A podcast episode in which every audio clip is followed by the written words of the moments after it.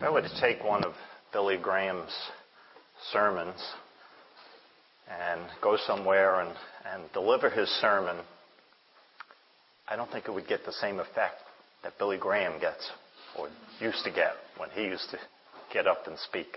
God gave him a special gifting. And I was just thinking of that. With these ladies up here leading worship, God has really given them a gifting to bring us into the presence of God, into the Holy of Holies.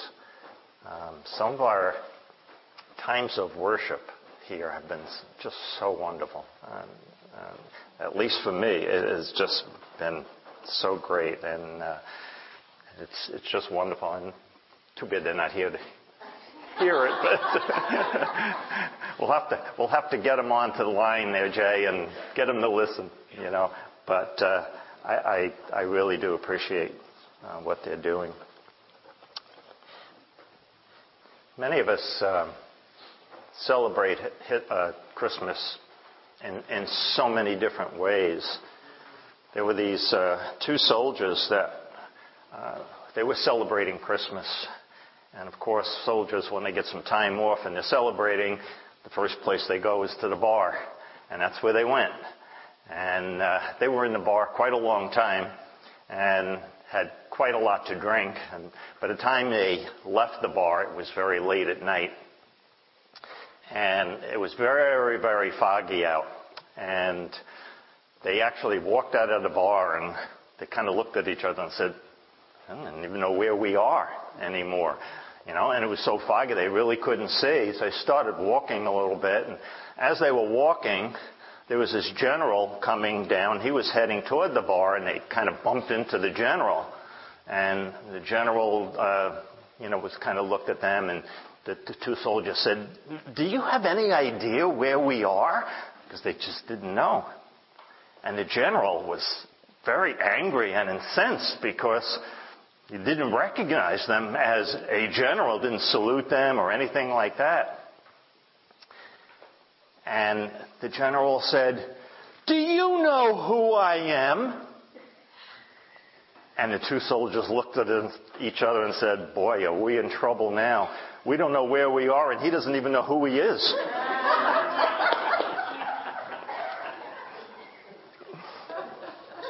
so that's my Christmas joke.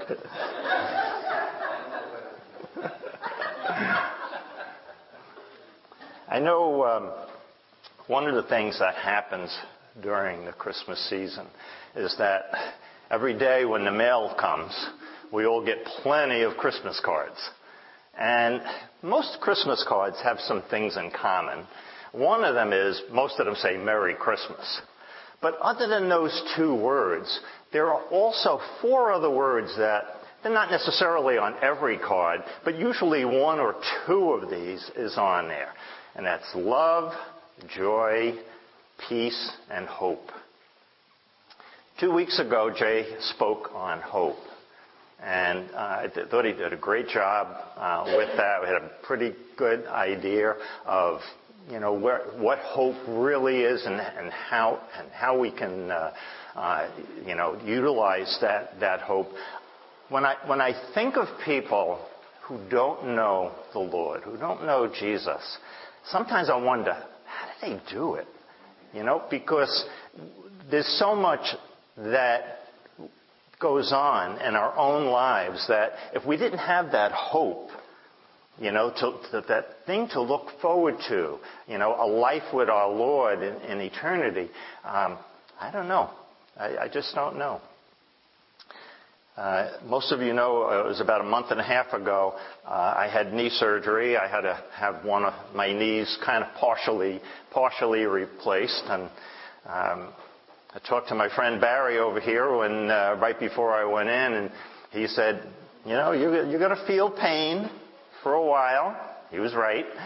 And uh, and then afterwards, that pain's going to start going away, which it's in in the in the process of doing. I, you know, during that time, I, you know, I, I said to the Lord, you know, I would have preferred if you had healed this supernaturally. So I didn't really have to go through all this. But I'm sure, you know, God had me going through this for reasons.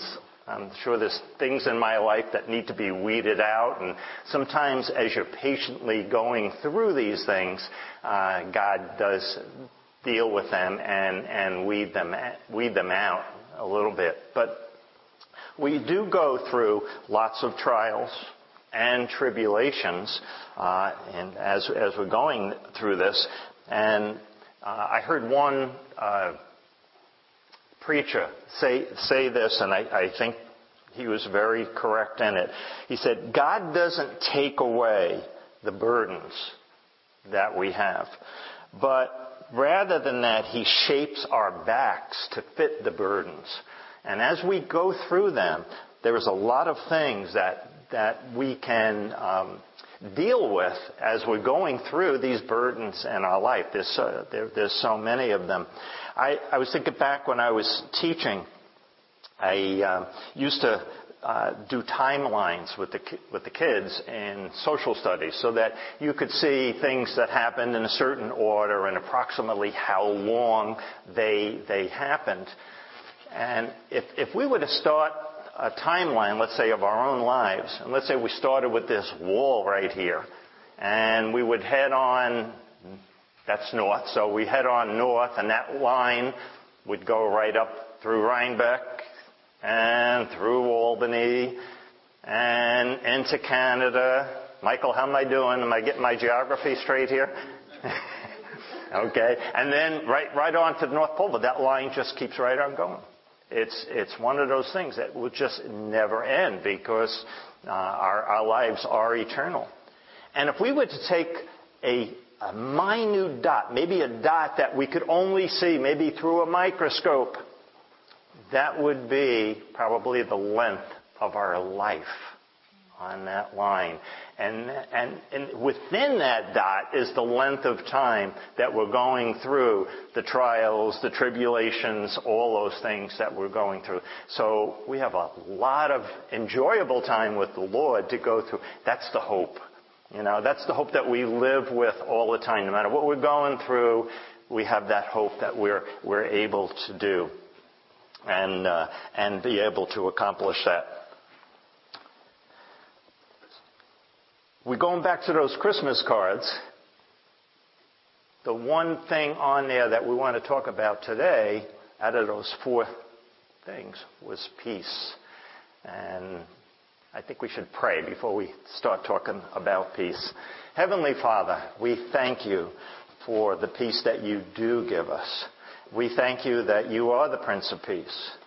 That in your word it says, Lord, that you came as the Prince of Peace. And Lord, we pray, Lord, that we can enjoy that peace in our lives. We know that uh, it's something that we may have to work at, um, but it's something that you offer to us, Lord. So we pray that we understand that a little bit more today uh, as we go through this. In Jesus' name we pray. And I think of, of Christmas time and the, the, the word peace to me during this season is more like a, it's like a conundrum. It's like, hmm, you have over here Jesus, the Prince of Peace, but on the other hand, on this side, you have all the frenzies that go on with the Christmas season. You know, the shopping, that Black Friday thing where everybody is, you know, attacking the stores, trying to buy the presents. I, I saw uh, in the newspaper, I think it was the day after the fights and stuff like that that were, had gone on in stores where, you know, there were only a certain number of these presents that were half price or something, and people were actually slugging it out over, you know, who was going to be able to buy that item. And, you know, where's peace. You know, here's the peace, and then you have that frenzy. And it's also, you know, all the decorating and getting out to get the Christmas tree and all of those things. There's just so much uh, within the Christmas season.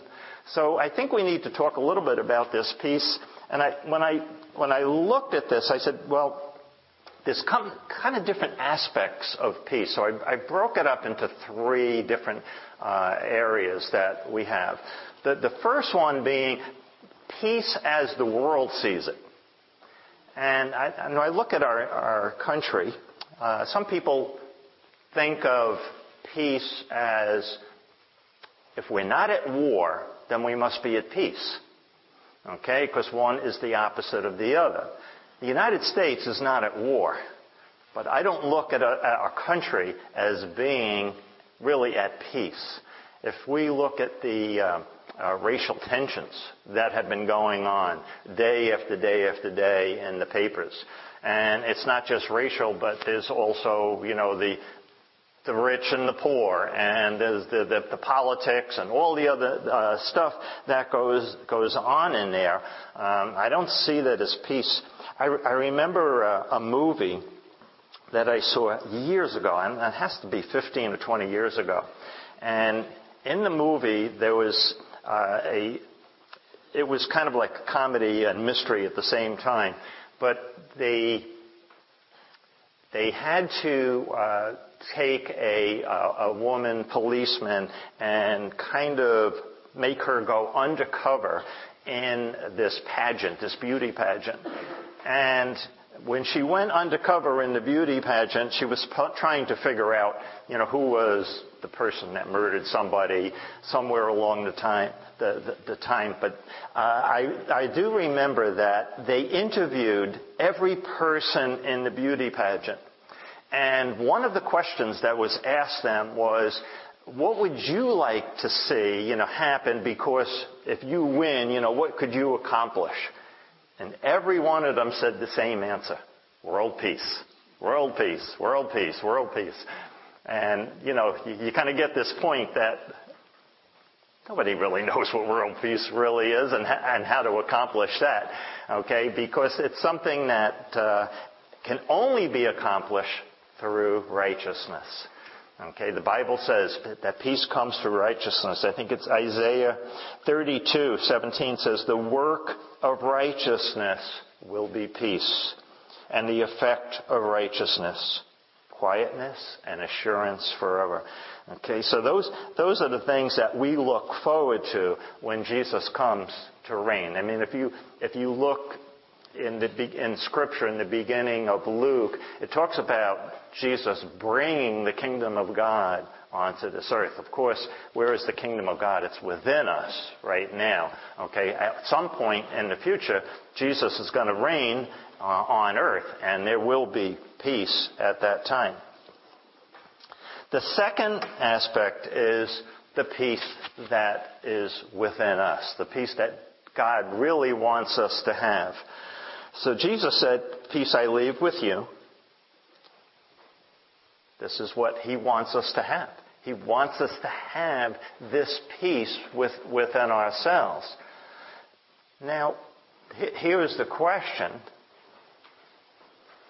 In this world where there is so much anxiety, so much lack of peace, how do we have, while we're living in this world, the peace within ourselves?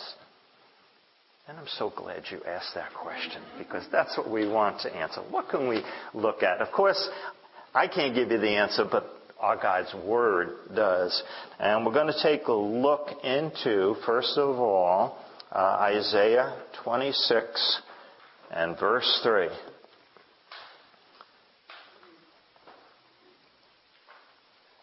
Isaiah 26 verse 3, he says, You will keep him in perfect peace, whose mind is stayed on you because he trusts in you. There are, there are some, and I don't know if anybody else has their Bible open to that, but there are some uh, translations that use the word steadfast. And they say, You will keep him in perfect peace whose mind is steadfast. You see, it's one of those things where our mind has to be more on the things of God than on the things of man. Uh. I, wanted to go back to Genesis uh, chapter six, verse five, which helps us with the meaning of the words that are used in there. In Genesis six five, it's talking. This is in the time of Noah, and it says, The Lord saw the wickedness of man was great in the earth, and that every intent of the thoughts of his heart was only evil continually. That phrase, every intent of the thoughts of his heart, is the same word as used for steadfast. So, this is what helped me to understand this. Every intent of the thoughts of his heart was only evil. I can remember back when I was a young, a young man. Uh, I didn't know the Lord at the time, hadn't met Patty yet at the time, and I can remember every intent of the thought of my heart. Not necessarily evil, but it was about myself. I was always thinking of, well, you know, what am I going to do today kind of to please myself? Now, I didn't say it that way, but I would just wake up in the morning. I didn't think of God. I wasn't thinking of anything in, in those terms. It was just like, you know, well, what, what can I do to, to you know, ha- make my day more enjoyable? All right? Uh, can I, um, you know, am I going to see my friends and are we going to go to the bar tonight and, and have a few drinks or do I have a date with a girl or do I have this? You know, this just, that, that was, those were the thoughts of my mind. That was my intent at the time. And I, I look at this now and that now my mind has to be reversed. The intent of my heart now, of my thoughts, has to be on things above, on things of what God wants. And what Scripture is saying is, guess what? This brings us peace. When our mind is set on that. Because as we're trusting in God, we, we don't concern ourselves with all the other things that are going on our, in, in our lives. And there's going to be a lot of those things. Those trials and tribulations are all still going to be there. But we don't focus on them. Our focus is on the things above. And God didn't leave us just one scripture in that because there are various uh, other ones that uh, He has, like Philippians uh, 4, 4 to 8. This is one of my favorite scriptures. Rejoice in the Lord always.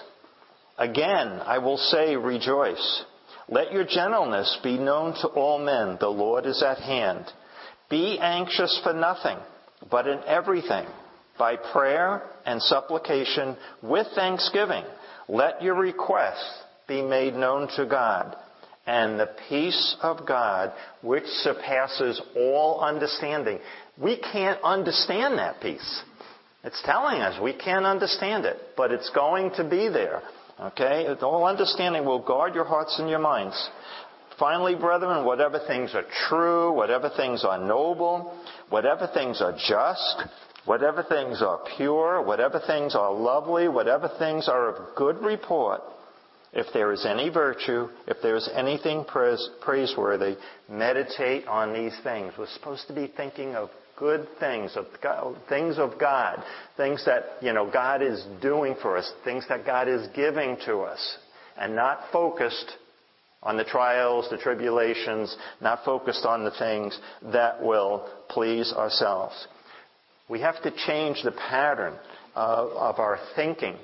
I, I, think back to, um, kind of sidetrack it a little bit, but back in Second Kings, um, uh, chapter 2,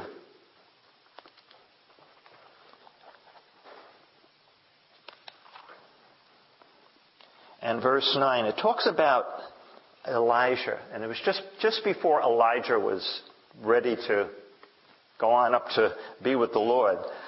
And uh, Elijah asks Elisha if there's anything that you want, you know, before I leave, before I, I, I go to be, to be with God. And what did Elisha say in verse 9? It says, And so it was when they had crossed over that Elijah said to Elisha, Ask, what may I do for you before I am taken away from you? And Elisha said, Please let it, let a double portion of your spirit be upon me. See how Elijah was focused on the things of God? I mean, he could have asked for anything. And, and he asked Elijah for a double spirit of the, the, the, the, the prophet, what the prophet had, okay? Because he was more focused on what can I do, what can I do for God in, in, in the future. Colossians 3 also gives us a couple of hints in this. Let's see if I can find Colossians 3. There we are. Colossians 3, verses 1 and 2. It says, If then you were raised with Christ, seek those things which are above, where Christ is, sitting at the right hand of God. Set your mind on things above, not on the things on the earth. Okay? So these are things that will bring tranquility of mind and soul into the midst of our life, into the midst of all the trials, of all the tri- tribulations, of all the busyness in life. It will bring that peace that God wants us to have. If you look around, not everybody experiences that peace, but it's not because they are, you know, that God didn't give it to them. It's because they're not you know, using God's Word to help experience that peace. Okay? God wants us to be hidden in Him, in the one that's going to walk us through all the troubles uh, of life. I think another thing that helps is humility. Uh, if we go to Luke chapter 3 really quick, if you want to, and if not, I'll read it for you. In Luke chapter 3, and I think it's verse, yeah, it was in verse 1, it says, Now, in the fifteenth year of the reign of Tiberius Caesar, Pontius Pilate being governor of Judea, Herod being tetrarch of Galilee, his brother Philip tetrarch of Iturea, and the region of Trachonitis, and Lysanias tetrarch of Abilene. I probably destroyed half of those names as I was reading them. While Annas and Caiaphas were high priests, the word of God came to John, the son of Zacharias, in the wilderness. Why do you think they give us like a, Luke gives us like a history lesson here, you know, of who all these people were in charge of all these things? I think the answer to that is in verse 2, where it says, the word of God came to John. Notice all the important people that Luke mentions in, in, in verse 1. Okay? It's all the leaders, all the important people, but where does the Word of God go to? It goes to John, who's in the desert. Totally unimportant. I mean, he is important to us now. But when you think in terms of leadership back then, and who was in, you know, who were the leaders back then, John wasn't one of them. So he mentions all of these people, all these so-called, I mean, if you asked anybody back then, these were all great people. And yet, the Word of God didn't go to any of those people. It went to John. Okay? Because of his humility. All right? John was, you know, called to, to, to be that. I love what uh, I think Ravi Zacharias talks about Moses and Joseph. Uh, also being very, very humble people. Moses, raised in a palace to serve God in the desert. Joseph, raised in the desert to serve God in a palace. Okay? Really, really neat, neat things. Okay? So, this keeping our minds on things above is, is not necessarily an easy thing. It's almost a training that we have to do with our minds because it's, it's just natural to think about the things on this earth. That's, that's the, what, what would come naturally. If we just let our minds go, they will naturally fall onto all the problems and the issues in our own life. But if we can train our minds to keep on things above, God's going to reward us with that peace that can come. So that, that was the second aspect of peace that I, I looked at. The last one, okay, is now that we have that peace, how do we use it? with, within the rest of the world because we have certain responsibilities to bring peace into the world. Okay? Remember, it's going to come through righteousness. God gives us righteousness. All right? We have righteousness not because of anything we're doing, but because of what God uh, gives us. He, he has given us this right, righteousness. So in Hebrews chapter 12, he gives us some things that we need to, to be able to do. All right, Hebrews 12. Here we are, verse 14 and 15. He says, Pursue peace with all people and holiness, without which no one will see the Lord. Looking carefully lest anyone should fall short of the grace of God, lest any root of bitterness springing up cause trouble, and by this many become defiled. So we're supposed to pursue peace with all people. Is it possible? You know, sometimes you can do the best you can with people and pursue that peace, and it just doesn't work. All right? But we're supposed to try. We're supposed to make that effort. And Romans 12, 18 also tells us something very similar. Romans 12:18 says, "If it is possible, Okay? There's an if there. So that, that, that means that it's not always going to work. Alright? But we're to try. If it is possible, as much as depends on you, live peaceably with all men. Okay? Now, in, in order for us to do this, we really need to be experiencing the peace. You know, if, if we don't have it, we're certainly not going to be able to give it to somebody else. So, I think as we, as we go through this Christmas season, this, this should be one of the things that, you know, some people do New Year's resolutions and some people do Christmas resolutions and it's just a time, maybe a time of uh, revamping our spirituality in some way. If we can focus on our minds being on Jesus, our minds being constantly on, on things above. I think one of the, the first places that I started focusing on was just what are my first thoughts when I wake up in the morning? And, you know, do you, do your, does, your, does my mind immediately go on, gee, what are all the things I have to do today? Or is my mind going on, how can I please Jesus today? You know, how am I going to serve Him? And then let everything else kind of fall into place. So uh, I just encourage you to try and do, you know, think of what way that, that would work for you, because we're all different. We all have different needs and we, we all have different strengths. Some of us are already there and maybe we need to go a little further. Some of us aren't there at all and, and just need to get started. But it's a good season, good time to start because the Prince of Peace, we're celebrating His birthday. Amen. Well, Heavenly Father, we thank you.